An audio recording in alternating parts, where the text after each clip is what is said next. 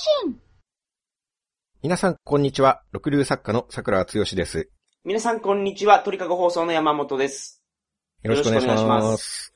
桜さん、現代アイドルの現場、オーディション編について言いたいことがあるそうなんですが。ちょっと急遽話しておきたいことができまして、はいはいはいはい。当初の収録スケジュールを無理やり変えて、はい。唐突にこのアイドルについてのアイドル放送を入れ込みたいと思います。はいはいはいはい。というのは、アイドルの話ってタイムリーさが大事なんですね。タイムリーさね。はいはいはいはい。なぜなら、ひとたびアイドルになった子って、はい猛スピードで進化していくんですよ。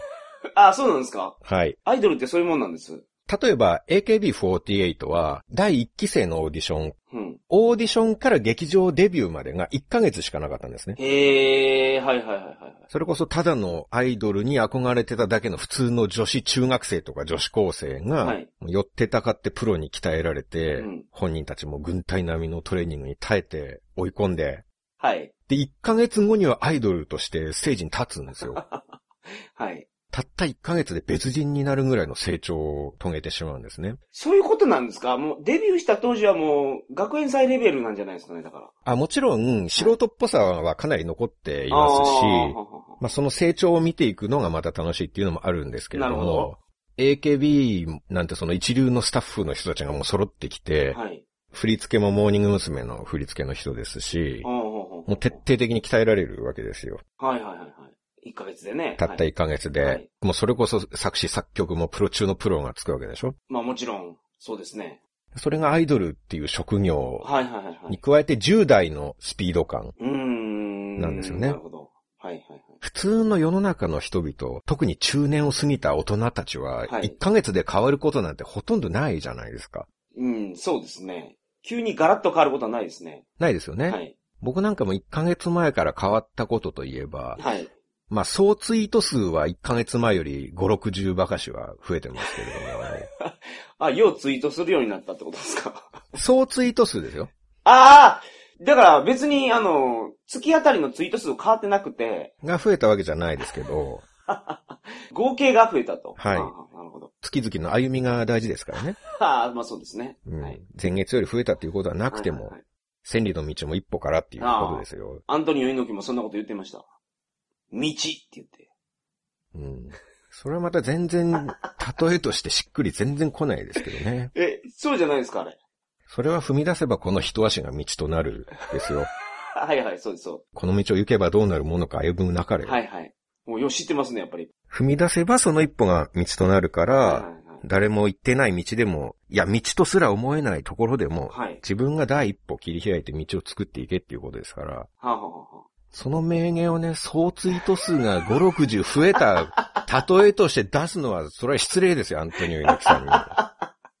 あ、そうですか。全然違いますよ、そんなもあ、ん。全然違うんですね。はい。一歩目の勇気っていうところやったんですか？そうです道は。あなるほど。誰が道を切り開いてますか、今の。総ツイート数増える件で。ああ、確かにね。5、60増えたって言うと、まあ、リプライと RT も含めてですけどね。単独ツイートだと、まあ、1日1回もつぶやかないから20ぐらい。はいはいはいはい。ですけどでもそのぐらいは1ヶ月でなるほど。増えましたね。あと、映画2本は見に行ったんで、はいはい。トータル映画鑑賞本数はこの1ヶ月で2本伸びてますね。ただなんか最近見に行った日本が全然面白くなかったって言ってませんでしたっけ？ツイッターうで。ーん、大外れでしたね。なんか意味がわからんとか、セリフが聞き取れんとか、セリフが全然聞き取れなかったですね。最悪じゃないですか、それ。うんまあ、ちょっとタイトルを言うのははばかられますけはいれども。はいはい。はい。その天下分け目の決戦的な、はいはい。江戸時代直前に行われた天下分け目の決戦をタイトルにしたような、そんな映画でした、ね。はいはいはい。もうわかりますけど、それで。その、聞き取れない映画とか未だにあるんですか？ありましたね。うん、すごいね。ヤフーのレビューとか見ましたけど、はい相当数ありましたね。何言ってるかわからないっていうね。はいはい。まあでもそういう、まあそういう経験を積んだとはいえ、1ヶ月で変わったことといえばそんなもんですよ、中年は。そうですね。まあ、言うなれば何も変わってないってことですね。まあ我々庶民なんて日々無駄に飯を食ってただただ息をするだけですよ。はい。まあ人の生き方はそれぞれですけどね。はいはいはい。どっちがいい悪いっていう問題じゃないですけまあれども、もちろんね。はいはい。そうツイート数が増えることだって、まあ成長といえば成長ですけどね。成長という面で見れば、薄く繋がってると。はい。どっちが上とかどっちが下っていうものじゃないかなと。あ そうなんですか、うん。思うんですけれども。はい。まあしかしスピード感はアイドルがすごくて、うんはいもちろんデビュー以後もステージ重ねてカメラ向けられて、うん。でメディアに出て、もう一般の人とは全然違う時間軸っていうか、そうでしょうね。どんどん違う人間になっていきますよ。うん。だからこっち側、感想を伝える方も、うん。うん。感想1ヶ月放置してたらもう古臭くなるんですよ。えだからタイムリーにですね、えー。なるほど。僕の記憶とか熱みたいなものも薄れないうちにちはいょっと残しておきたいなと。うんうんうんうん昨日のことなんですよ。そのアイドルを見に行ったのが。はい。アイドルの現場っていうのは、ステージってことですね。つまりは。えっと、ステージとちょっと違うんですけれども、はい。まあ今回オーディション編ですもんね。はい。これだからステージ編とか、枕営業編とか出てくるんですか？うん。だアイドルが成長するっていうのはそういう点もあって、はいはいはいはい。今みたいにこうやって心ない言葉を投げつけてくる輩が必ず出てくるわけですよ。はい。はいはいはい。アイドルやってるとなるほど、こういうろくでなしなファンが出てくるわけですよ。そうですよね。外部からいらんこと言うやつが。はい出てきます出てきまもうす。ほんとこんな奴には負けないでほしいです。ア すいません。イドルのみんなには。はい。頑張ってください、アイドルの皆さん。僕には負けないで。はい。はい。で、タイトルでオーディション編って言ってるのに、ステージを見に行ったんですかって。何ですかそえ、れ。でもオーディションを審査員やったわけじゃないでしょ審査員やったんですか？じゃないですけどでしょ？じゃあステージ的なところでオーディションやってたんじゃないかなと思って。まあそうですね。前の方にステージがあるっていう点はありますけれどもう、んうんうん。それがまあ昨日あったんで、はいはいはい。昨日のことを今日話すいう。いいですねまあ桜通信でも史上最高のスピード感なんですけれども、ああ、なるほど。そこもの乗っかっていこうと、アイドルに。そこもはい、負けてられないなるほど。アイドルのス。ピード感に乗っかって、桜通信も。今日の朝さっきまで原稿をまとめてましたから、はいはいはいはい。必死でやってましたよ。いいですね。で、じゃあ昨日どうしたんだというはい。本題ですけれども。はい。まあそもそも僕って硬派な人間なんで、本来はアイドルみたいなチャラチャラしたものなんて全然興味はないんですね。うん。まあ、男塾が好きですもんね。はい。男塾とは対極にあるかうん、チャラチャラしたやつとか、まあ大嫌いなタイプですからら。そうなんですか？はい。はい。チャラチャラしたやつって、チャラチャラしてますかね、アイドルって。チャラチャラしてないですか？なんかチャラチャラしてるってなんか男性アイドル？とかはなんかチャラチャラしてる気がするんですけど。してないですか？女性アイドルは。うん。チャラチャラって感じじゃないですよね。キャピキャピしてる感じ。みんなの目線をいただきまゆゆ。中学3年生14歳のまゆゆこと渡辺まゆです。はい。チャラチャラしてないですかこれ？チャラチャラしてないでしょ。そうですか？アーリンのほっぺは、ぷにっぷに。ちょっぴりセクシーでお茶目な、ももクロのアイドル、アーリンこと佐々木彩香です。はいはいはいはい。チャラチャラしてないですか？これで、プニプニしてます。チャラチャラじゃないですね。まあ、ぷにぷにはチャラチャラの系統ですよ、結局のところあ、そうなんですか？うん。そういう軟弱なのが僕は嫌いっていうこと言ってるわけですよ。あー、なるほどね。まあ、僕の尊敬する人物は東郷平八郎元帥ですから、はいはいはいはい。愛読書はニトベ稲造の武士道ですからね。すげえの読んでるな。はいはいはい。まあそんな成熟した僕はアイドルみたいなナンパなものには一切興味ないんです。なるほど。なるほど。ただ、本当たまたまなんですけど、はい。堀江門、うん。堀江貴文さんが、はい。新しくアイドルグループをプロデュースするらしい。ええー、そうなんですか。はい。はい。それをなんかの記事で読んだんですね。はい。で、これもたまたまなんですけど、はい。その企画の公式ツイッターのアカウントをたまたま僕フォローしてたんですよ。はいはいはいはい。で、ある日ツイッターを見てたら、うんそのホリエモンアイドルプロジェクトがクラウドファンディングやりますってはいはいはいはいはい。ツイートをしてたんですね。はい。で、たまたまそのファウンディングのページを開いたんですけれども、はい。3000円支援をすると、なるほど。そのアイドルグループのオーディションを観覧に行けるってはいいう特典ついてたんです。よ。なるほど。で、それはたまたまそんな貴重な場に立ち会えるとなればもう、うん。それはたまたま支援するしかないじゃないですか。はい。普通の女の子がオーディションを受けて、うん。新しいアイドルグループが誕生するっていう、はいはいはいはい。そんな場面を生で見られるなんて夢のようじゃないですか。うん。興味ないんじゃなかったでしたっけ？夢のようなんですね。なんだバカ野郎。何ですか、それ？なんか文句が終わりですか僕に。いや、ないです、ないです。はい。興味ないって言ってたのに。いや、興味ないですよ、全然。夢のようやって言ってたんで。世界一興味ないです。いこのやいや地球上で一番アイドルに興味がない人間が僕と言っても過言ではないぐらい。めちゃめちゃ興味あるじゃないですか。僕にケチをつけるってことは、ホリエモンにもケチをつけるっていうことですからね。そうですかね。そういう覚悟があるんですかっていう話ですよ。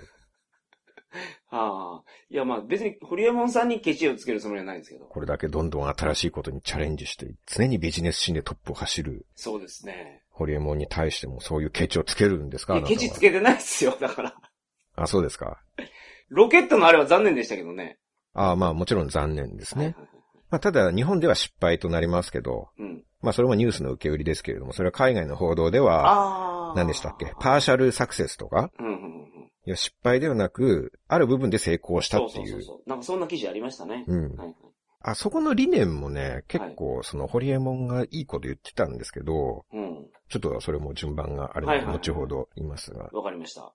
その、ホリエモンってアイドル界の人じゃないんですけれども、うんまあただ、もう日本中知ってるビッグネームなわけじゃないですか。そうですね。その人が立ち上げる、絡むとなれば、もうその辺の地下アイドルとは規模が全く違うんですよ。うん。そりゃそうでしょビッグプロジェクト。う。うんうんうんうん。もしかしたら未来のスター、武道館埋めるようなグループが今日生まれるかもしれないっていう。はいはいはいはい。そこに立ち会えるなんて、うんうん。こんな幸せなことはないって思うじゃないですか。やっぱ幸せやったんや。まあいいですけど。まあ武道館を目指すアイドルはいはいはい。は、その、まあ武士道を愛する人間としては、あそこでですか？共感するものがやっぱあるああー、わけですよ。なるほどね。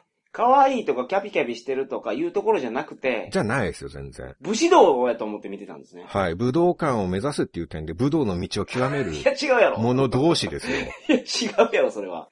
武道じゃないと思いますけど。方向性は違えども同じ武の道、あー武を志す者なら仲間意識っていうのはこれあるんですね。はいはい、なるほど。で、すごい貴重だったんですよ、本当に。会場も小さくて、はい。ちょっとしたイベントができるバーみたいな感じのお店なんですね。ん、はいはい。それこそ100人入ればいっぱいぐらい。うん。秋葉原とかじゃないんですか、じゃあ？池袋です。あー。会場の後ろの方にオーディションの受験者の女の子たちいるんですけど、はい。観客とスタッフさん合わせても、受験者の子の方が多いんですよ。あー、そうなんですか。はいクラウドファウンディングが始まるのが直前すぎたんですね。はい。だから、座って観覧できるというチケット30人分発売されてたんですけど、はい。12人しか買ってないんですよ。ええー、なるほどね。はいはいはいはい。僕1番目です、買ったの。すげえ。アイドルに興味はないとはいえね、たまたま支援したのが1番目だったっていう。ああたまたまですか？偶然の産物ですね、これは。まあ、スピード感は大事ですからね。大事ですね、そういうところは。はいはいはい僕最前列に行ったんですけど、はい。はい。隣の席空いてましたからね。うんほんほんほんほんで、僕の前の席が審査員席で、すげえ。はいはいはいはい。で、そこにまあ、プロダクションの方とか、うんうんうんあと、ホリエモンとカゴちゃんが座ってるんですよ。すごい。あの、仮想大賞あるじゃないですか、金ちゃんの。あの、審査員席のすぐ後ろの人って映ってますけど、あの辺ぐらいの位置ですか？じゃあ。あ、だって僕足伸ばしたらホリエモンに当たる 位置でしたからね。はいはいはいはい。で、あと、モームスのカゴアイちゃんはいはいが特別審査員で。かこちゃん可愛いですからね。はい。おっぱいも大きいですし。あ、そうなんですか？大きかったでしょああ。いや、本当アイドルって大変だなと思いますよ。すぐこういういやらしい目線で、気持ち悪いおっさんからこういう気持ち悪い目線で見られるわけでしょ。いやでもそういうもんでしょ、アイドルっ大て。変ですよ、アイドルっていうのは。いや、そういうもんでしょ、アイドルって。まあね、そういう側面はあるからこそ大変だなって思うんですうよ。ん。で、その、さらに審査員の方は当然すぐ前にステージあるわけですから、はいはいはい。僕から見てもステージも真ん前なんですよ、目の前もともとお店なんで、その常設のステージがあるようなとこじゃなくて、ああ、なるほど。はいはい。なんか一個段差、お立ち台？ちそう、お立ち台みたいなは、低い、低くてちょっと広めのやつ。うん。校長先生がスピーチするときに 立つやつですか？あんな高くないですよ。2、30センチぐらい。はいはいはいはいはい。まあ、とにかくその、ちょっとだけ段差つけられたところが。うんうんうんそこで40人のアイドル志望者の子がはい。オーディションを受けたんですね。はい。で、まあ僕は目撃したものとしてちょっとこの光景をレポートする義務があると思ったわけですようん。うんうんうんもちろんこける可能性もありますけれどもね。はい。でそれが、ホリエモンがご自身も言ってたことで、はい。こういうプロジェクトやろうと思っていると、はい。消えていく可能性もあるけど、トライするしかないっていう。うんうんうんうん。そこに僕結構感銘を受けたんですよね。はい。一番印象に残ったのがそれで、とにかく何回トライするかだと。うん。ビジネスもエンタメも誰も正解ってわからない。はいはいはじゃあ正解に近づくにはどうすればいいかというと、トライの数を増やすしかないい。なるほど。ということを言ってて、うん。僕、Q 様の時のホリエモンの振る舞いは全然好きじゃないんですけど、はい。まあでも、そういう点はさすが、良きにつけ悪しきにつけ、うん日本で知らぬ者がいない実業家の言うことは説得力があるなと。はいはいはそこが感じ入ったところなんですけどい。ね。なるほど。で、その日に行われたのが二次審査と最終審査なんです。はい。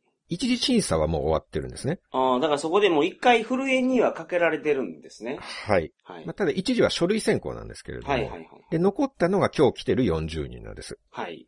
で、5人ずつステージに上がって、はい。まあ、残りの人は後ろに、こう、わだわだとうん。立ってるんですけど、はい。二次審査っていうのが自己紹介プラス歌なんです。はいはいはいはい。で、最終審査は自己紹介プラス特技の披露。おー。なんか見たくなってきましたね、それは。なかなかそんなところを見ることってないじゃないですか。ないっすね。で、最後合格メンバーとして選ばれたのが、まあ割と多いんですけど、16人。結構いますね。まあ最近の流れですよね。はい人が、数が多いっていうのは。はいはいはいはい。まあ見てる方も緊張しますよ。うん。10代、20代の女の子が割と人生かけて臨むオーディションを3時間見るっていうのは、こっちも消耗が激しいですよ。まあそうですね。40人ぐらいいたら3時間ぐらいになりますよね。しかも二次審査と最終続けてですからね。うんうんうん。一度審査が終わると女の子たちはみんな会場の後ろの方のスペースで待機するんですね。はい。で、通過した人は番号が呼ばれて、呼ばれた人だけが前のステージに上がってくるはいはい。んですけど、まあ、後ろ見れなかったですね、その時。あ、呼ばれなかった人の顔が見れない。うん。うん。会場後方に相当な思いを込めて池袋まで来て、はい。緊張で震えながらオーディションを受けて、うん。で、自分の番号を飛ばされて、はい。さっき隣にいた同じ受験者は呼ばれてステージに上がり、はい。自分はもうそこに上がることは許されないってうん。いう、んあとは帰るだけ。はい。そんなこの姿見れますうん。まあ確かにね、心が痛いですね。絶対見れないですよ。はいはいはい。もう後ろは絶対向けないと。はい。もし僕の前にメデューサ軍団がいたとしても僕は前を見続けましたね。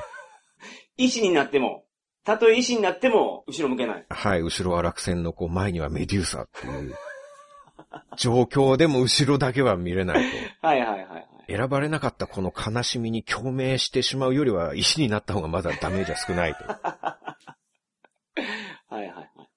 山本さんだったら見れたと思いますけどね。うーん、まあ、味噌やですね、僕は。ねえ、そういうの好きじゃないですか、そんな好きじゃないけど、なんか、見てしまいそうですね、僕。好きだから。見てしまうっていうことは、そういうことでしょ あ。確かにそうなのかな。はい。泣いてる女を見ながらならご飯何杯でもいけるでーっていつもおっしゃってますもんね。言うわけないじゃん、でしょ、それ。スマホの写真フォルダ見せてもらいましたけど、見せたことないけどね。号泣する女の子の写真で埋め尽くされてました、ね。ないない。ないっすないっす。待ち受けが子供の写真などがまた不気味なんですよね。誰ですか？あなたのスマホです。なんで知ってるんですか、そんなこと。僕は何でも知ってますからね。そうなんですよ、僕もや。っぱそう、本当でしょ？はい。ださっき言ったのも全部本いや、当なんですよ。違う違う、それは違う。それは違いますけど。そこだけなんでいいお父さんなのかなって。子供を愛するはいと。ころ出してね。いや、そういうわけじゃないんですけどね。子供を愛する人は泣いてる愛人を蹴飛ばしたりしないですからいやだね。からそれしないですから。そうでしたか。はい。はい。一つだけ質問していいですか？はい。衣装はどんなんなんです？自由です。あ、そうなんや。私服、私服。はい。まあ、私服っていうか、なんて言うんでしょう。勝負服っていうんですか。はいはいはいあとは、特技があるんで、はい。はい。それをやりやすい格好とか、うん。そういう感じですね。なるほど。ちなみに応募条件は14歳から26歳。はい。ただ25とか6の方はいなかったと思うんですよね。うん。上で23歳ぐらい。はいはいはいはい。でも20歳超えてる子は大体最後のチャンスにかけてみようと思って応募しましたって言うんですよ。はい、そうでしょうね。アイドルは結構若いですから、今。22歳の私にはこれが最後のチャンスだと思っていますってはい。必死に訴えてるんですよ。はい。それを見てると、もう41歳の僕らは墓場の住人だなと。はい。22歳でもう後がない最後のチャンスなんですって。彼女たちからしたらアラフォーのおっさんなんて、インディ・ジョーンズ最後の聖戦に出てきた獣人軍の生き残りの騎士みたいな、違うでしょ、それ。もうオカルトの類の生物ですよ。いや、アイドル目指すにはってことでしょ？アイドル目指すにはこの年齢が限界っていうん、そうなんですけれども、はいまあ彼女たちは人生をかけてアイドルに挑戦しているわけだから、いアイドルイコール人生とも言えると思うんですよね。で、うんこのアイドルの最後の挑戦がダメだったら私の人生、夢は叶わないっていう点では、うん。イコール人生みたいなところあると思うんですよ。なるほど。人生でもこれが最後のチャンスみたいな、まあ本当は違うと思いますよ。いろいろ他の道ありますけど、ただ今の時点ではこれが人生最後のチャンスだっていうふうに多分候補者の方々は思ってたと思うんですよね。思ってる。うん、そうでしょうね。はい。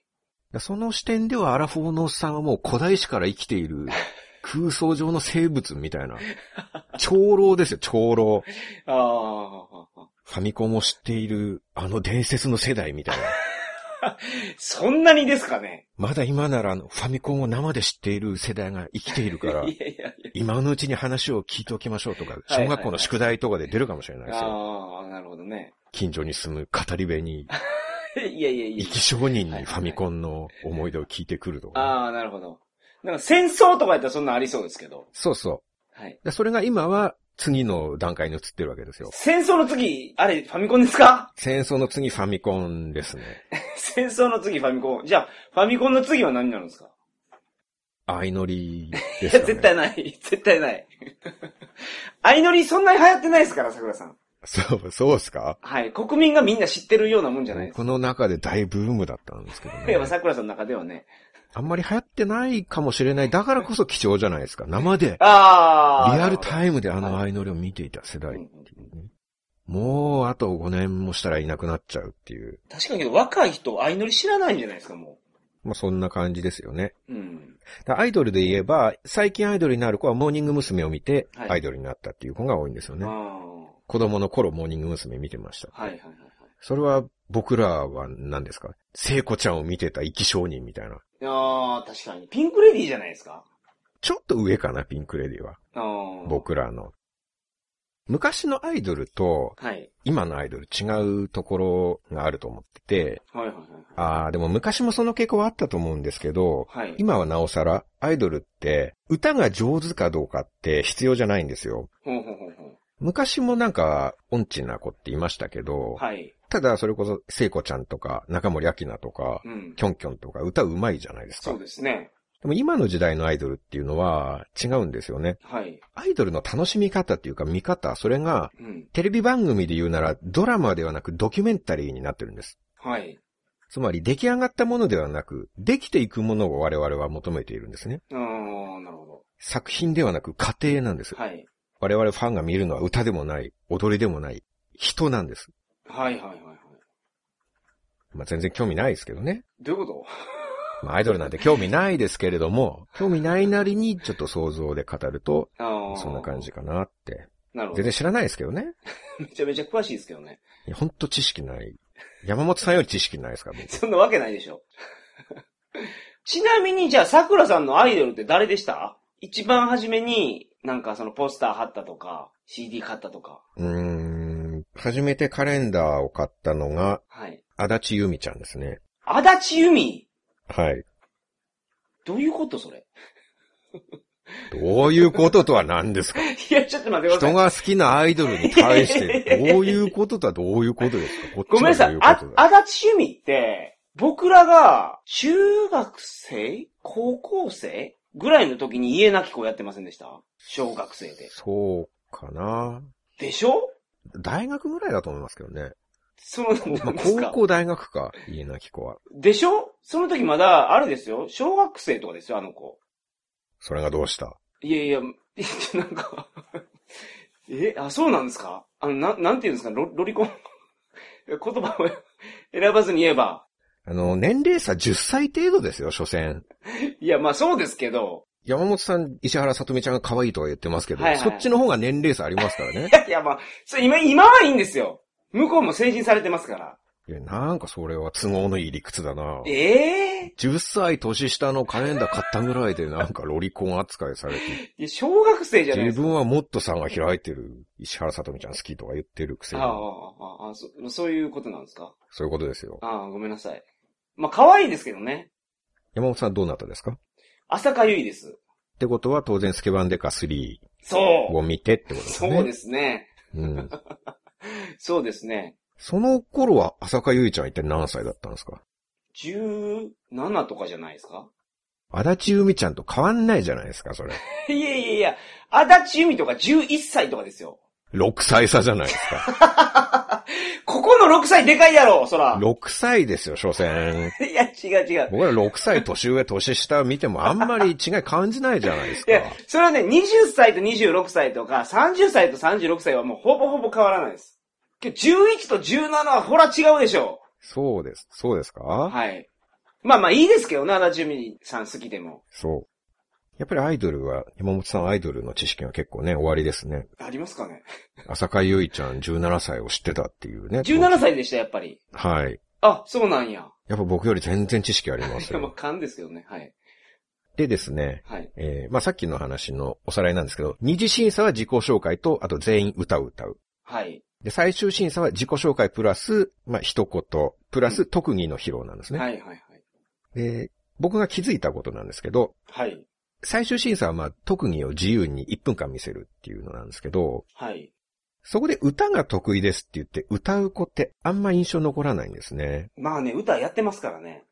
うん。ご本人皆さんは歌が得意だからって歌うんですけど、はい。何しろアイドルのオーディションですから、はい。歌が好きな子集まって、歌が特技ですって歌う子多いんですよね。うん。で、みんなそこそこ上手なんですよ。はい。だから、みんなそこそこ上手いっていうのを次々見ても印象残らないんですよね。うん、なるほど。で、そこそこ上手いとはいえ、結局みんな10代とかの素人ですから、はい。なんだこの飛び抜けた歌唱力は、ここれは天使の歌声か、みたいな、そんな度肝抜かれることもないんですよ、別に。はいはいはい。むしろ印象に残るのは、なんかスポーツをやったりう、ん。ちょっと風変わりなダンスをしてみたり、ほうほうほうほ楽器演奏、モノマネ、う。はいはい。巨乳アピールとか、おー、いましたか、巨乳アピールもい。らっしゃいましたね。え、それなんですか私の特技は、おっぱいでーす、みたいなこと言うんですか？そうですね。あの、こういうの挟んでも落ちませんみたいな。そういうのをやっはいはいはいはい。なるほど。はい。て、なんかそういう、あ、これやったのはこの子だけだなっていうやつをやる子が印象に残るんですよね。はいはいはい。まあ、ここは今後アイドルを目指す方には参考にしていただきたいなって。あそうですね。はいまあ、リスナーさん5万人の中には何人かはアイドル志望の子いらっしゃるでしょうからね。はい。それをオーディションで。ちょっと参考にしてほしいなって。で、ビッグになった暁には、趣味は桜通信を聞くことですと。ああ、いいですね。愛読書は桜つよしさんの本ですと。いいですね。あちこちで言って回るのを忘れないようにしてください。お願いします。で、一人僕すごく印象に残った子がいるんですね。はい。後から褒めるんで、最初ちょっとケチつけさせてもらっていいですか？ああ、いいですよ。仮に N ちゃんとしておきますけれども、はい。おとなしそうでおどおどした感じの子なんですね。うんうんうんうん。多分高校の後半か大学前半ぐらいの年齢だと思うんですけど、はい。アイドルになりたいっていうアグレッシブさが全然感じられないんですよ。おー、なるほど。本当におとなしそうなはい。子。で最初の二次審査では全員歌なんですけど、はい。その子ド下手なんです。あくまで個人の感想ですけど、40人中一番下手でしたね。はいはいはいはい。音程めちゃくちゃなんですよ。あアイドルに歌の上手い下手関係ないとはいえあ。、はい。そうは言ってもなぜアイドルのオーディションを受けようとしたんだって。はあはあはあはあ。二次審査の課題が歌なのを知っててなぜここに来たんだってこっちがはいはいはい思ってしまうほど下手なんですよ。うんうんうんでも、まあ逆に印象深かったのか、はい最終まで残ったんです。うん。へえ。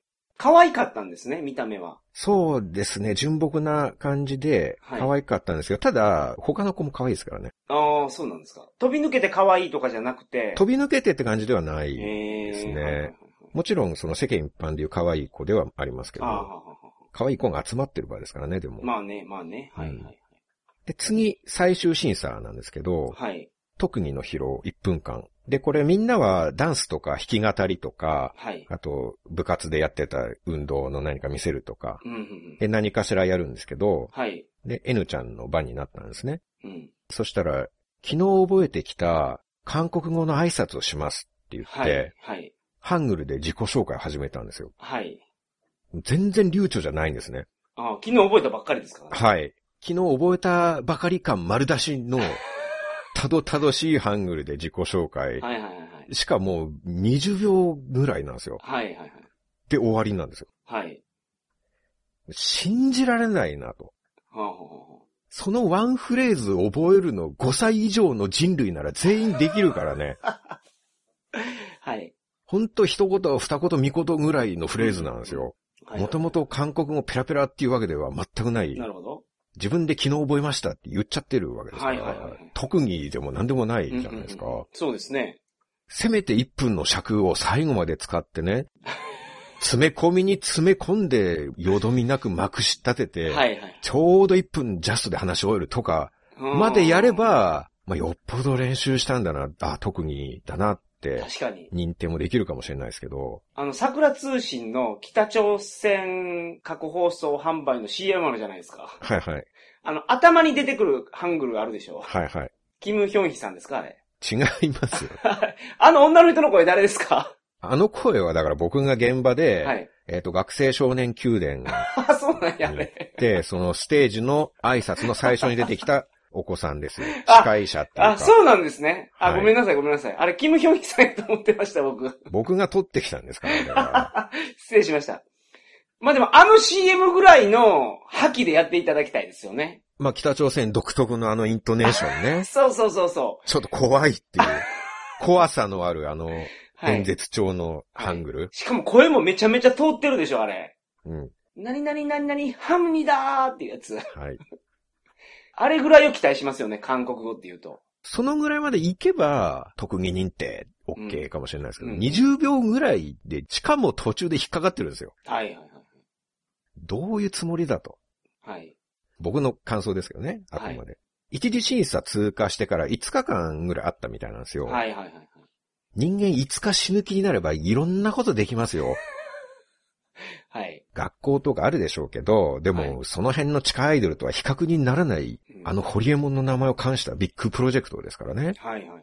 他の子たちはバスケットボール持ってきて、ドリブルテクニック披露したり、はい。トーシューズに履き替えて、うまく一本収まるように演技考えて踊ったりめいめいいろいろ準備して臨んでるうんなですよ。るほど。なるほど。それは当然ですよ。この審査でアイドルグループのメンバーになれるか、運命が決まるわけですから、うん、そうでしょうね。夢が叶うかどうかの正念場、はいはいはいはい。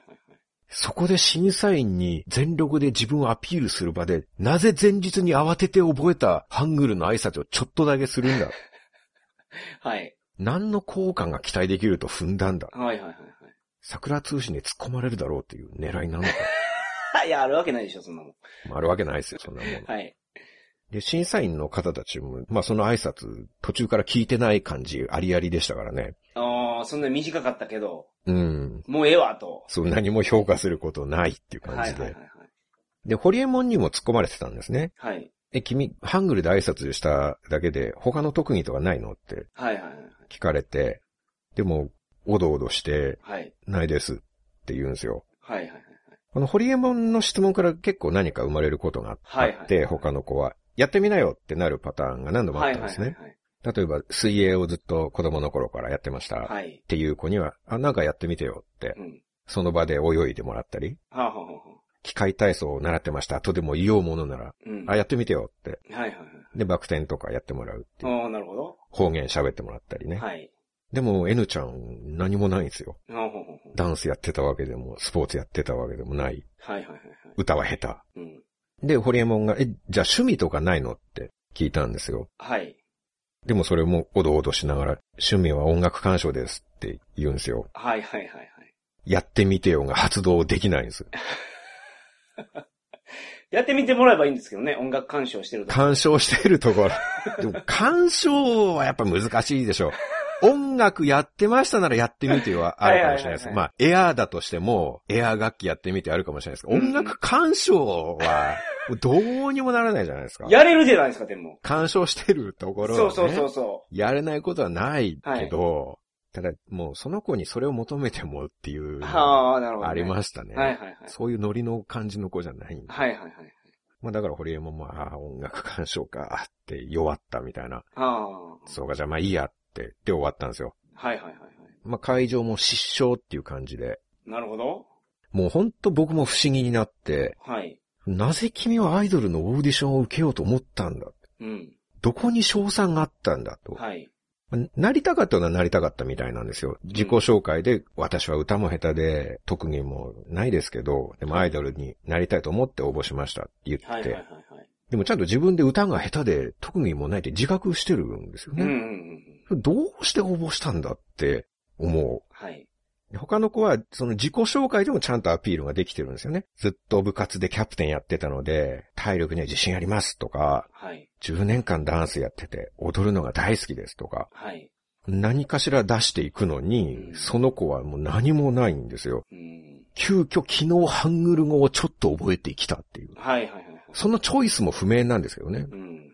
どっから出てきたんだ、その発想っていう。うん。桜さんやったら何やります？桜さんがアイドルやとしてですよね。うん。ホリエモンに受けたらいいわけでしょ？言うなれば。はい。で、5日しかないと。うん。特技をなんか磨くのがね。それやったら何やります？えっ、と、僕だったら、うん。えっ、と、まあ、多少準備は必要ですけど、はい。相乗りに参加したメンバーを一人目から最後までものすごい早口で全部言う。あ、それ印象に残りますね。200人ぐらい。確かに一回も間違えずにブワーって1分に収めるようにはいはいはい言います。はいはい。しかもその後話も膨らみそうですね。はいはい。なんで相乗りなの？そうそうそうそうそうそうそうどうしてっていうことで。そこで得意なところがぶちかませるわけですよね。はい。相乗りがいかに好きか。そうここが面白いから、あんたも見なさいと。そう、一見して頭おかしくなったんじゃないかと思われるぐらい熱込めて語りますよ。いや言えますねああえてね。それは桜さん合格します。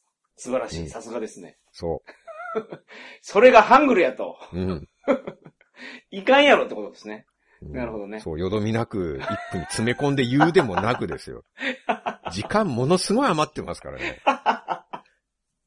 はいはい、はい。みんな1分じゃ足りないって感じなのに、うんうん、その中1分のサイレンが鳴って、ああ、はい1分かって終わっていくのに、はいはいはい。もうサイレンに時間の人も手をかけようとすらしてないのに終わってるっていうね。時計を見ることもしないうちに終わってるはいはいはいはい。どういう発想なんだって。っうん。て、そうやって、はい。心の中で盛大な突っ込みを入れてたんですけど、はい。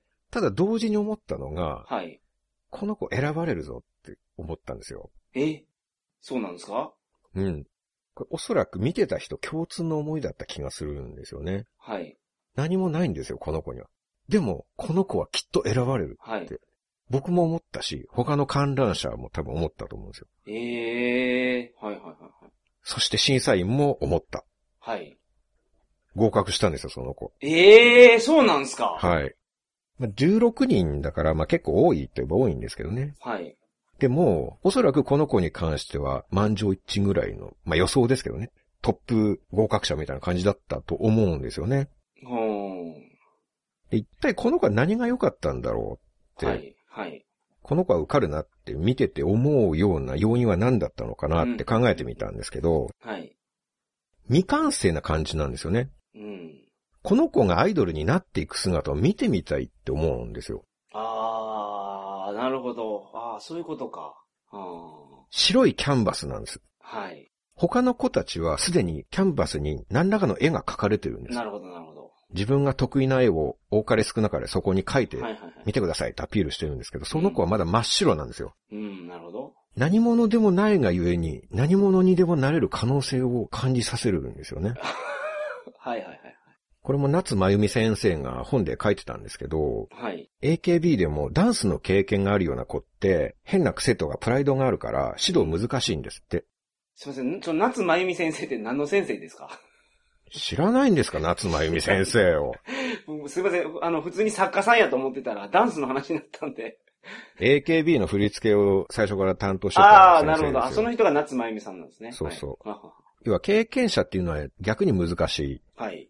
要は癖とかプライドとかが邪魔になって、未経験の子に追い抜かれちゃったりするんですああ、す。るんですかはいはい。うんプロの指導を受ければ。そうはい板野友美がまさにそうだったらしく、そのはい経験のある子の方で、はい。経験があるから、なんか自分の型とか、うん。ちょっと先生に反抗する気持ちとかがあって、はい。逆にその未経験の人に抜か、追い抜かれちゃうぐらい、そそういうことがあったりしたんですって。だから板野友美の、こう、いかにプライドを消していくかっていうのにと心がけたみたいなことを書いてあって。はい。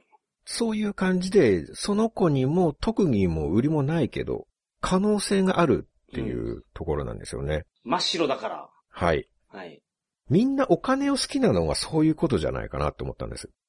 うん。あの、おしゃれな服、魅力的でしょ？うん。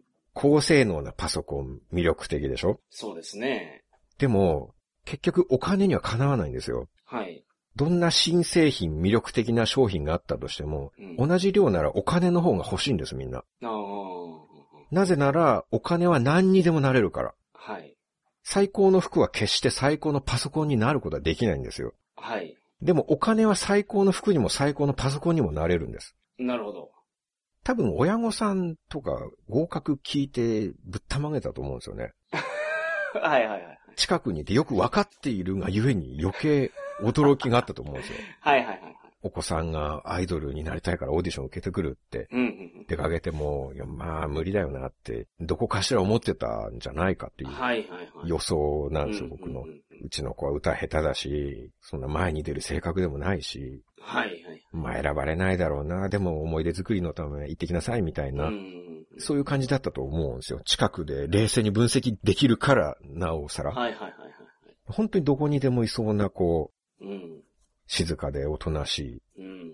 目立つところのない女子。はいはいはい。学生時代を思い返してみても、各学年一定数こういう子はいたなって思うぐらいの、うん。あちこちにいる感じの子なんですよ。でも可愛いんでしょ？そうか、まあ学校にいたら、可愛い、うん。まあ地味だけど可愛いみたいな感じのはいはい子ではあると思う。うん。けど、ただ学校、その辺の学校には必ず何人かいると思うんですね。ええー、なるほど。ありふれてる感じ。はいはいはいはい。なんだけど、ただ、このオーディションの場にいるっていうことだけ、すごく場違いなんですよ。なるほど。はいはいはいはい。静かでおとなしい、どこにでもいそうな子は、普通はオーディションに応募しないんですよね。なるほどね。はい。私なんて地味だし、歌下手だし、うんうんアイドルなんて無理だなってうん。うんうん。が、この子は何を血迷ったかこんな大きなオーディションに応募して、はい。前日にちょっとだけハングルを覚えて堂々と上がってくるんですよね。なるほど。そこが地味で普通の子に見えながら、実はただの地味で普通の子ではないっていううん。ところなのかなって。はいはいはいはい。おそらく前田敦子ちゃんがそんな感じだったと思うんですね。ああ、そうなんですか。これも夏真由美先生の証言、その他によると、前田敦子は歌も上手くない、ダンスもたどたどしい、うん。リーダーシップがあるわけでもない、はい。なんでこの子がここにいるのかわからないっていうぐらいの存在感だったらしいんですけど、はい。でもセンターはこの子だとうん。思わせるのが前田敦子だったらしいんですよね。うん、なるほど。花があるっていうんですか？どうなんでしょうね。その辺は、ああ、でも僕その、一期生のチーム A の時の前田敦子を見たことがないんで、ああ。なんとも言えないんですけれどはいはいも、花もない感じじゃないですか。その、例えば大島優子なんかと比べると、はい。花もない感じじゃないですか、前田敦子ってうー。ん。うん。まあそう言われてみればそうですね。でもなんかあるっていうのが不思議なところなんじゃないですか、アイドルというものの素質というか。だからこの子ももしかしたらセンターになるんじゃないかなって。そんなにですか？うん。もう一人、はいお。そらくそこにいた大多数の人が、あ、この子は合格だなって思った子がはい。いるんですね。で、その子は活発系なんですよ。はいはいはいそのホリエモンに言われてバク転とかしてたような子で、はい。はい。体操できるし、歌も上手で見た目も正統派美人っていう感じ。はい。パスポで言ったらアイポンみたいな雰囲気の子ですね。はい。何ですかそれ。アイポン？パスポのアイポン的な、感じのパスポもアイポンもどっちもわからないんですけど。パスポ知らないんですか？知らないですね。なんすかパスポって。スチュワーデスをモチーフにした、空の旅っていうのをモチーフにした7人組のアイドル。ええー、そんなんいるんや。はい。全員 CA さんなんですか？まあそうですね。一応クルーっていう風に呼びますけど、メンバーのことは。で、まあファンはパッセンジャーなんですよ。はあ、なるほど。はい。で、ステージの、ステージっていうかライブのことはフライトっていう、はいはいはいはい言うんですけどね。僕ちょうどそのオーディションの前日にパスポのコンサート行ったんですね。はい。アイドルめちゃめちゃ好きじゃないですか。や、たまたまですよ。たまたまで、本当に。たまたま日本青年館でパスポのコンサートがあるっていう、はいはいはい。興味があるわけじゃないんですけど、まあ、たまたまね。そう、たまたま、たまたまやったんですね。はい。はい。なんか受験勉強の時に限って部屋の掃除、あはかどったあ、りそれはわかります。ねそういうことあるじゃないですか。はいはい。同じことですよ、だから。同じかな。その締め切りの前だっていうのに普段読まないような漫画がすごい面白いみたいな、ああ、あるでしょうね。はい。そういうことですよ。そういうことなのかな。まあまあいいですけど。だアイポンこと根岸愛ちゃんはキャプテンなんですね。はいはいはい。正統派美人っていう感じで。だからその体操をやった子がアイポン的な感じだったから、アイポンって全然、その僕知らないんで、アラポンが出てくるんですよ。アイポンって言われるたびに。アラポン？アラポンって知らないですか？知らないですね。え、え何、どこのアイドルですか？えっと、あれアイドルなのかな？どこのプロダクションですか？そのグループは。二人組なんですけど、はい。安全漫才っていううん。グループですね。ミヤゾンっていうのが、あの、ギターをやって、あ、じゃあ、えっ、と、アラポンがボーカル？うん、ボーカルなのかな？よくネタ見たことないですけど。だってギターとギターじゃ、それ、演奏会じゃないですかそれはあ、はあはあ、ギターがいたらもう一人はボーカルでしょ、当然。はいはいはい。そのビジュアルが思い浮かんでくるんで、もうなんか全然違うものになってしまうんですよ、桜さんのあそうですか？はい僕、そのアラポンがちょっとイメージ出てこないんで、なんあ、そうともなんですか。申し上げられないですけど。まあ、ただ名前が4分の3似てるってことは、まあ、見た目も4分の3は似てるっていう感じだと思いますけれど。全然似てないと思いますけど、はい。そうですか？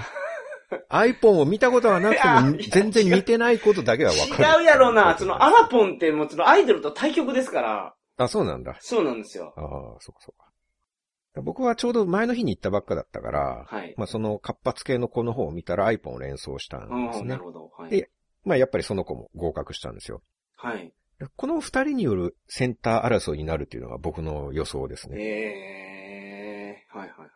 まだコンセプトが発表されてないから、まあそもそもセンターとかそういうのがあるシステムになるのかもわからないんですけどね。はいはいはい。だからその二人が僕には前田敦子と大島優子の関係に見えたんですよ。おー、なるほど。あっちゃんが特にこれっていう強みがそんなには見えなかったのに対して、大島優子さんはいかにもアイドルとして優等生、はいはいはい。明るくてスポーツ万能うん、うんうんうん頼りがいがあって根性もある。はい。ゲームのキャラみたいにパラメータを割り振っていったら、大島優子が圧勝なんですよ。はいはいはいはい。でもなぜか AKB の絶対的エースは前田敦子なんですよね。うん。その不思議さなんですよね。うん。なるほど。まあ、満足しました。ええ 急に？まあ言いたいことは言いました。いや、これが、アイドル名決まってるんですかもうこれ。まだみたいですね。あー、なるほど。じゃあそれを見ていったら、わかるかもしれないですね。桜さんの言ってた人がこの子や。もしかしたら何年か後にね、これがすごく貴重な話になっているかもしれないですよ。あー。あ、この紅白に出てるこのグループのセンターの子、あれ桜剛が桜通しで言ってた子じゃねえみたいな。そんなことになりますかね。まあ正直、可能性としてはね、アイドル、地下アイドル界とか全体で考えたらもう本当に、なんだろう、3%とかもいかないと思うんですよ。長く人気が出て続いていくっていうのは。可能性はすごく低いとは思いますけれども、まあけど話題になりそうですからね。話題性はね、はい。だから、ホリエモンが、なんだろう、顔の広さというか、うんコネクションがものすごいですから、そうでしょだその、もうそれこそオーディションをやりながら今、この人で連絡取ったから協力してくれるってみたいな。う。はいはいはい。どんどん言ってくるんですよ、そういうのを。すごいな。その辺の地下アイドルの子、絶対やってもらえないですよ、そんなの。何もコネクションがないですよ、普通は。でその点では可能性は何倍も高いと思いますようん。うんうんゼロからスタートのこと比べれば。随時メンバーの写真とかも、まあ、発表されていくと思いますから、はい。気になった方は追いかけてみるのもうん。いいんじゃないでしょうか。僕は追いかけますからね。わかりました。あのオーディションで緊張しながら特技を披露してた一般人だった女の子がどういうアイドルになっていくか。なるほど。その成長を見守るのがアイドルファンの醍醐味ですね。はいはいはいはい。アイドルに興味あるんです、僕は。最後に認めるんですね。本当はあるんです。はいはいはいはい。すいません、嘘をついて。はい。怒りましたか？いや、怒ってないですけど。嫌いになりましたか、僕が？嫌いにはなってないですけど。一つだけお願いがあります。はい。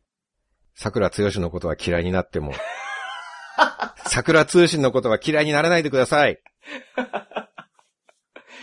桜さん嫌いになったら桜通信も嫌いになると思いますけど。あ、そういうもんですかね。えそりゃそうでしょあ、そうか。でも山本さんの人気も絶大なものがありますからう。ね。ないないないな い。ないっすないっす僕。が嫌いでも山本さんがいるからっていうことで 聞いていただいてもいいんじゃないかと思いまあす。、そうですね。逆の場合もお願いします。はい桜さんがいるからということで。はい。ということで、はい。今回は以上です。そうですか。はい。それでは皆さんまた、再来週。さよなら。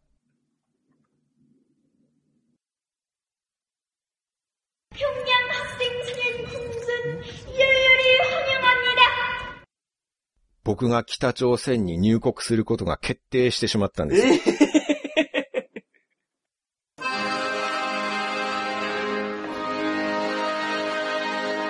鉄道で国境を越えて平壌まで。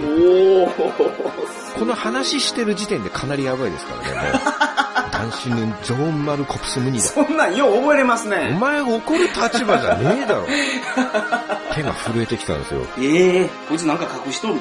処刑された、処刑ですか？キム・ヒョンヒさんっていう方、ご存知ですか？用意してたんですね。向こうの機嫌が悪くなった時には、これを使おうと。あなたこそ処刑になるべきだ。桜さん、ホテルで働いてるんですよねあ。なた本当は何者なんですか？何よ、このひよっこが。に来らま、ウォッチュイナーリミサイル撃つわ、核実験するわ、人さらうわ。この日本帝国の犬や。このホテルは客室に隠しカメラついてて、なるほど。どうですか？わけわからんですね。はい、強制労働。今時こんな世界をリアルに体験できるとは、小説でもバーチャルリアリティでもない本物の国ですからね、これがすご。いな本当に想定していってますね。あらゆるシチュエーションを。でトンボ食べてるんですからねなん。か心が、本当に心が痛い。